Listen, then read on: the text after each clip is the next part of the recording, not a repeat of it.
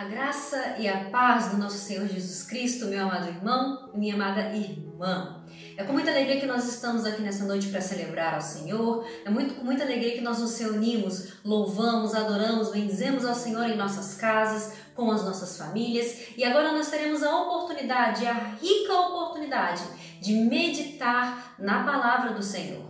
Eu não sei se você sabe, mas Jesus, depois que ele ressuscitou dos mortos ao terceiro dia, depois da Páscoa, desse feriado tão maravilhoso da ressurreição, Jesus apareceu cerca de 11 vezes aos seus discípulos. Sim, você não ouviu errado. Depois que Jesus ressuscitou, ele apareceu cerca de 11 vezes aos discípulos. Jesus apareceu a Maria Madalena, às mulheres, a Pedro em Jerusalém. Depois ele apareceu a dois viajantes que estavam na estrada de Emaús. Depois ele apareceu a dez discípulos que estavam com a porta trancada, uma vez com Tomé, outra vez sem Tomé. Depois ele apareceu a sete discípulos que estavam pescando, a onze discípulos na montanha, lá em Mateus 28. Depois Jesus apareceu a uma multidão de mais ou menos 500 pessoas. Em outra ocasião ele apareceu a Tiago, em outra ocasião ele apareceu àqueles que o viram subir aos céus. Jesus apareceu várias vezes aos seus discípulos depois que ele ressuscitou. E por que será que aparecer aos discípulos? Por que será que Jesus apareceu tantas vezes aos discípulos? Vale lembrar que a ressurreição foi um milagre tão extraordinário, tão maravilhoso, que os discípulos eles alternavam entre a fé na ressurreição e a dúvida. Afinal de contas, Jesus não estava mais presente em todos os momentos com eles e eles ainda não haviam recebido o Espírito Santo sobre as suas vidas. Então os discípulos estavam alternando entre a fé e a dúvida nesse aspecto. E não é diferente com as nossas vidas. Embora a gente tenha fé plena na ressurreição, plena na obra de Jesus na cruz do Calvário, é bem verdade que algumas vezes nas nossas vidas, objetos específicos de fé, algumas áreas da nossa fé precisam ser restauradas. Áreas da nossa vida nas quais a gente alterna entre a dúvida. Que área da sua vida Jesus precisa restaurar? Que área da sua fé Jesus precisa restaurar? Na Páscoa e no texto que nós vamos ler, Jesus aparecendo novamente aos discípulos, encontrando novamente com os discípulos, Jesus aparece para restaurar a fé daqueles discípulos, aparece para restaurar a comunhão e aparece para restaurar o chamado. E nessa noite nós vamos ler um desses relatos, mais um desses relatos nos quais Jesus aparece mais uma vez, a fim de fortalecer a fé dos discípulos, a fim de fortalecer a minha e a sua fé. Eu sei que a Páscoa já passou, eu sei que ela foi domingo passado, mas assim como os discípulos, às vezes eu e você ainda estamos precisando de uma restauração da nossa fé, da nossa comunhão, do nosso chamado nesse domingo. Vamos abrir as nossas Bíblias e ler João, capítulo 21, dos versículos 1 ao 17. João, capítulo 21, versículo 1 ao 17. Depois disso, Jesus se manifestou outra vez aos discípulos junto ao mar de Tiberíades. Foi assim que ele se manifestou. Estavam juntos Simão Pedro, Tomé, chamado Dídimo, Natanael, que era de Caná da Galileia, os filhos de Zebedeu e mais dois discípulos de Jesus. Simão Pedro disse aos outros: Vou pescar. Os outros responderam: Nós também vamos com você. Foram e entraram no barco, mas aquela noite nada pegaram.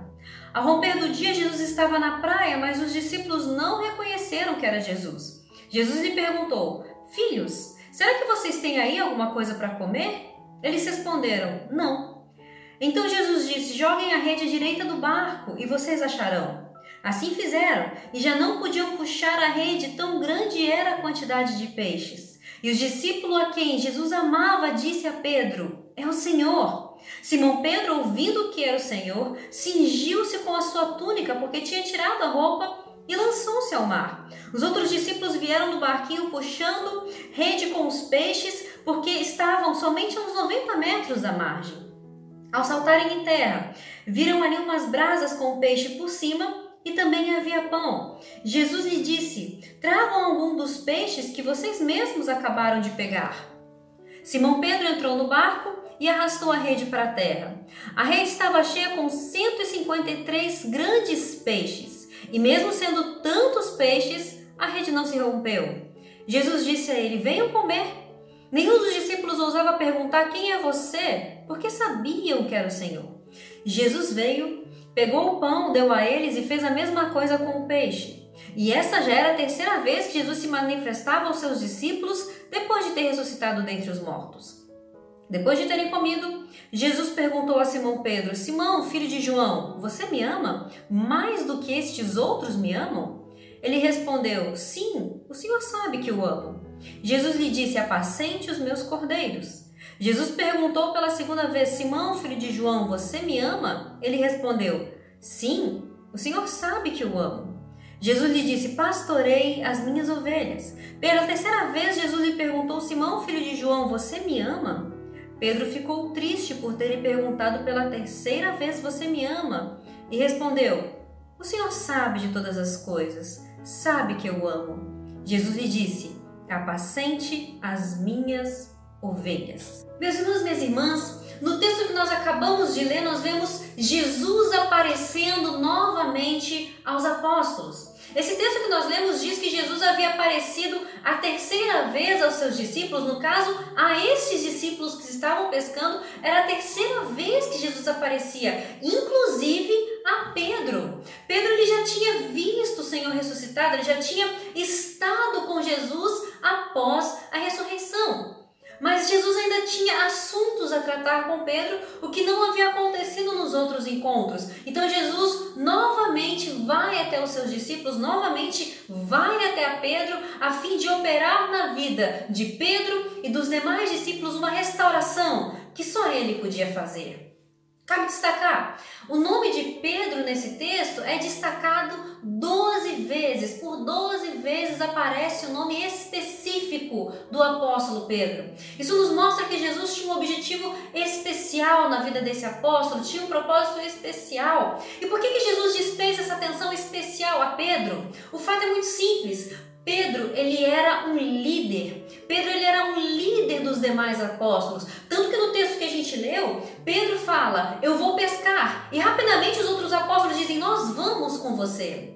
Pedro exercia liderança e influência sobre os discípulos. Jesus sabia disso. Jesus sabia que a hora que Pedro assumisse o seu chamado novamente, a hora que Pedro assumisse a sua vocação novamente, os outros discípulos faziam o mesmo eu e você exercemos, quer queiramos, quer não, quer gostemos ou não, influência sobre as outras pessoas que estão ao nosso redor. Saiba, a partir do momento que você assume um compromisso com Jesus, outras pessoas o farão. A partir do momento que você leva Jesus a sério na nossa vida, outras pessoas farão. Assim como, se você não leva Jesus a sério, se você não leva as coisas de Deus a sério, esse movimento é liderado por você e por mim. Portanto, Jesus ele quer restaurar a sua vida, restaurar a minha vida, nos dar um renovo nesse tempo de Páscoa, trazer para nós uma restauração nesse tempo de Páscoa, a fim de que eu e você possamos ser influência neste mundo, ser sal da terra e luz do mundo nesse momento. Jesus, ele queria restaurar na vida dos apóstolos, na sua vida, na minha vida, três coisas basicamente. Jesus queria restaurar a fé, a comunhão e o chamado dos apóstolos, deseja restaurar na minha vida e na sua vida a nossa fé, a nossa comunhão e o nosso chamado. Vamos entender essas três restaurações que o Senhor operou na vida desses apóstolos e como Ele quer operar na sua vida e na minha vida. A primeira restauração que Jesus opera naqueles discípulos, naqueles homens, foi a restauração da fé, da fé que eles tinham. O texto começa dizendo que aqueles homens saíram para pescar e nada apanharam depois de ter trabalhado a noite inteira. Você já ouviu essa história? Na vida daqueles homens, na vida daqueles discípulos, isso foi uma espécie de déjà vu, de filme que se repete, de situação que se revive. Porque foi assim que eles conheceram a Jesus. Simão Pedro, Tiago, João, alguns apóstolos conheceram a Jesus justamente depois de terem trabalhado a noite inteira, nada pescarem, e ao encontrarem com o Mestre, eles têm a pesca maravilhosa. Nesse momento que eles vão pescar sem esperança, nesse momento que Pedro e eles vão pescar achando que o fim da história, achando que tudo acabou, eles trabalham, trabalham a noite inteira e mais uma vez nada apanham. Quantas lembranças não devem ter vindo à mente daqueles homens? Quantos sentimentos não vieram à tona naquele momento de mais uma vez tentamos e mais uma vez fracassamos? Porque Jesus não está aqui, nós não podemos enxergar a Jesus. Por eles não enxergarem a Jesus, eles achavam que Jesus os tinha abandonado, o que não era verdade. Na primeira história, na primeira vez, Jesus vai ao encontro daqueles homens e proporciona a pesca maravilhosa. E foi assim novamente, mesmo depois deles terem aparentemente desistido, Jesus vai ao encontro deles a fim de restaurar a fé, a fim de restaurar a crença, a espiritualidade daqueles homens. E é assim na sua vida e na minha vida. Quando nós pensamos em desistir, quando nós pensamos em desanimar, quando nós pensamos que é o fim, que já vimos essa história, que vai dar errado novamente, Jesus Jesus vem ao nosso encontro a fim de restaurar a nossa fé. Após o milagre, após verem a quantidade de peixes, após verem novamente o milagre acontecendo, João, que era um apóstolo muito próximo, vira para Pedro e fala: É Jesus, é o Senhor. Ele novamente trouxe a fé, ele novamente trouxe o milagre, ele novamente trouxe a pesca maravilhosa. João era um discípulo próximo de Jesus e saiba de uma verdade espiritual na sua vida: quem é próximo de Jesus, quem anda perto de Jesus, reconhece o agir de Deus antes das outras pessoas. Esse era João e esse precisamos ser eu e você nas nossas vidas. Mas voltando para a história de Pedro, quando Pedro descobre que é o Senhor diante daquele milagre, diante daquela restauração de fé, Pedro leva um susto tão grande que pula na água e vai a nado até a margem enquanto os outros apóstolos vão arrastando o barco. Pedro nadou cerca de 90 metros, de tão grande que foi o susto que ele levou a partir daquele milagre. Sabe, meus irmãos e minhas irmãs, alguns milagres que Jesus opera na nossa vida têm por objetivo a restauração da nossa fé, tem por objetivo a restauração da nossa fé no poder, na graça e na misericórdia de Deus. Qual é o objeto da sua fé que precisa ser restaurado? Você precisa voltar a crer no poder de Deus. Você precisa voltar a acreditar na cura do Senhor. Você precisa voltar a acreditar na provisão de Deus, que mesmo quando a gente não sabe como as coisas vão acontecer, o Senhor providencia uma pesca maravilhosa. No que você precisa voltar a acreditar nesse tempo, no que você precisa voltar a confiar, Páscoa é tempo de restauração da fé. Páscoa é tempo de voltar a acreditar em Deus, de voltar os nossos corações para o Senhor. Eu não sei qual área da sua vida tem enfraquecido a sua fé. Eu não sei qual objeto da sua fé tem se enfraquecido. O que eu sei é que Jesus deseja restaurar a sua fé no amor dele, restaurar a sua fé no poder de Deus, restaurar a sua fé no trabalho com resultado, restaurar a sua fé na cura divina, restaurar a sua fé na provisão do Senhor. Essa é noite de restauração da sua fé. Tendo a sua fé restaurada no Senhor, é hora do segundo passo. Após restaurar a fé daqueles discípulos, Jesus desejava restaurar a comunhão com eles. E como exatamente Jesus fez isso? Muito simples.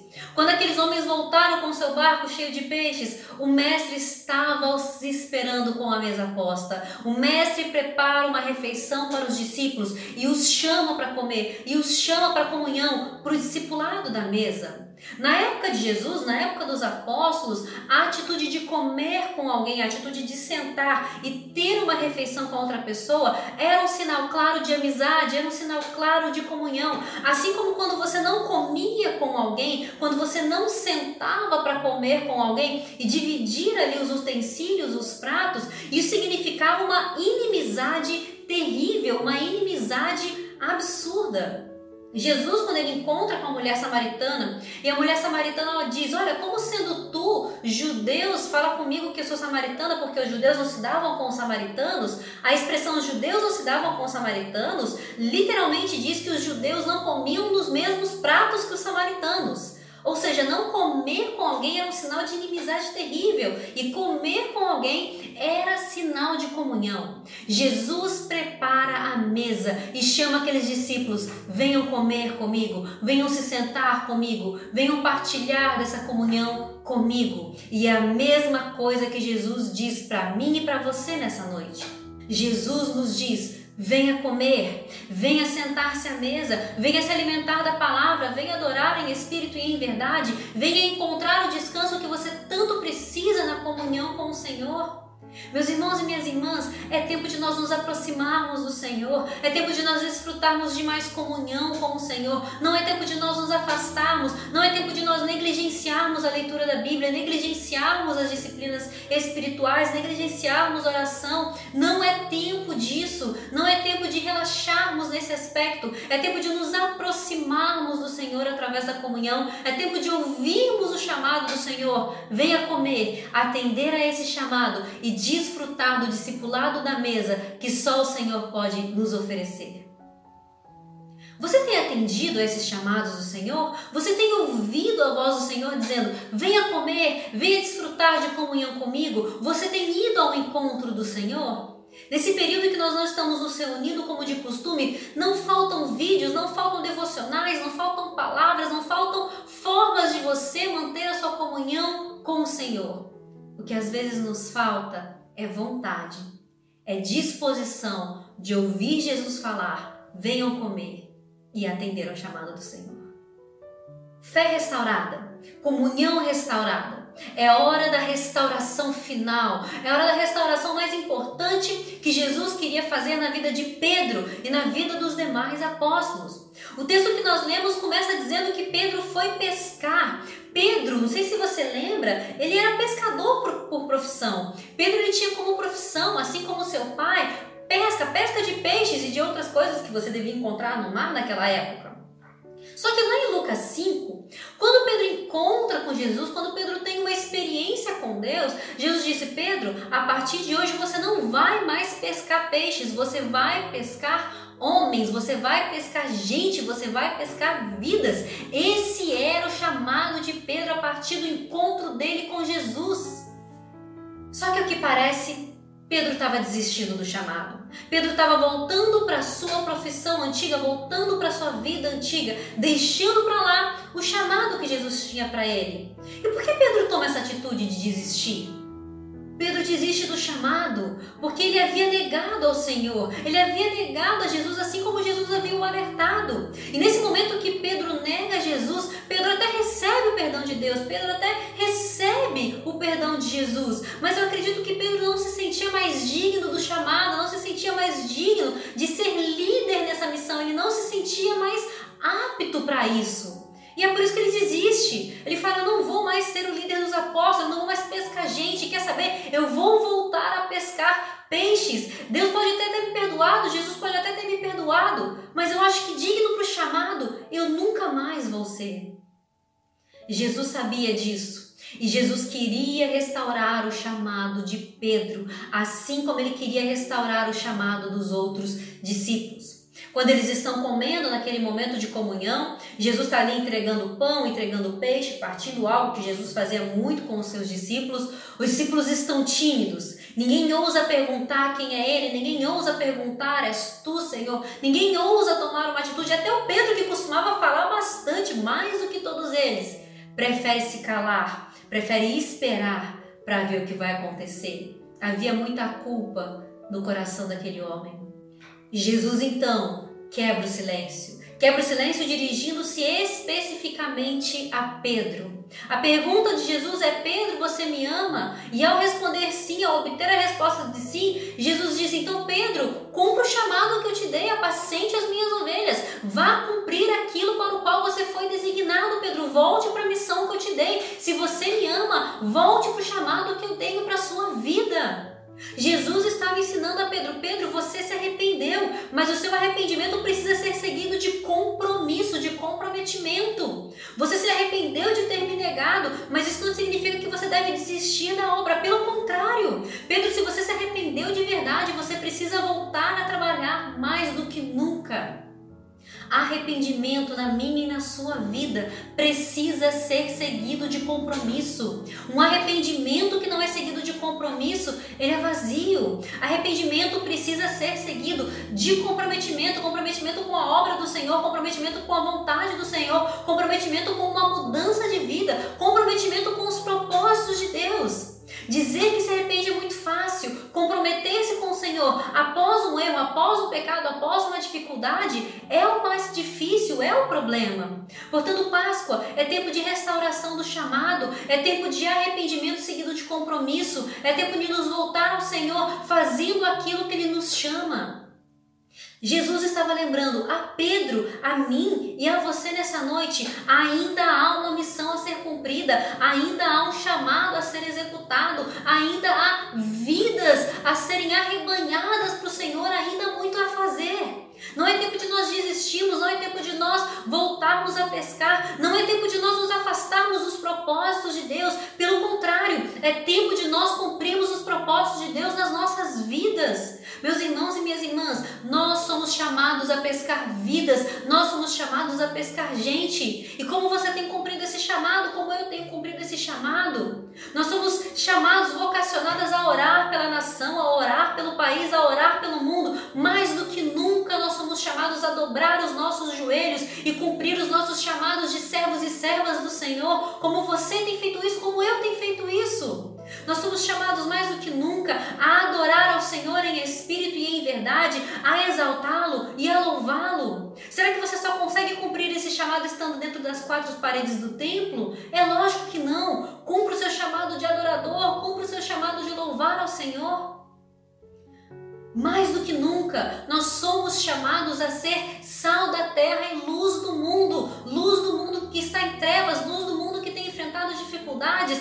Como você tem cumprido esse chamado? Como eu tenho cumprido esse chamado? Jesus nos diz nessa noite: se você me ama, faça a minha obra, apacente as minhas ovelhas, cumpra o chamado, cumpra o chamado com amor e com serviço, cumpra o chamado amando ao Senhor em palavras, em adoração e amando ao Senhor em atitudes concretas, assim como Pedro foi chamado a fazer. Eu e você também somos. Portanto, meus irmãos e minhas irmãs, nos encaminhando para o final dessa reflexão, Páscoa é tempo de restauração da fé. Páscoa é tempo de voltarmos a crer nos milagres, no poder, na misericórdia, na graça de Deus que se manifesta na sua vida e na minha vida. Páscoa é tempo de fortalecimento da nossa fé, não de esmorecimento. Páscoa é tempo de comunhão, é tempo de você buscar ao Senhor enquanto se pode achar, é tempo de você ler mais a Bíblia, de você orar ainda mais, de você buscar mais ao Senhor. Não é tempo de se afastar. E Páscoa é tempo de restauração do chamado, chamado para fazer a obra, chamado para trabalhar no Chamado para cumprir os propósitos de Deus nas nossas vidas. Eu desejo que o Senhor, nessa semana, ao longo desses dias, restaure a sua fé, restaure a sua comunhão e restaure o seu chamado, a fim de que você possa cumprir a vontade de Deus, que é boa, perfeita e agradável, a fim de que você possa experimentar o poder de Deus. Jesus apareceu 11 vezes aos discípulos e nós devemos nos lembrar do milagre da ressurreição, algumas vezes pelo menos, a fim de termos a nossa fé restaurada, a fim de termos a nossa comunhão restaurada e a fim de termos o nosso chamado restaurado para a honra e glória do Senhor Jesus nestes dias. Receba sobre a sua vida a restauração do Senhor.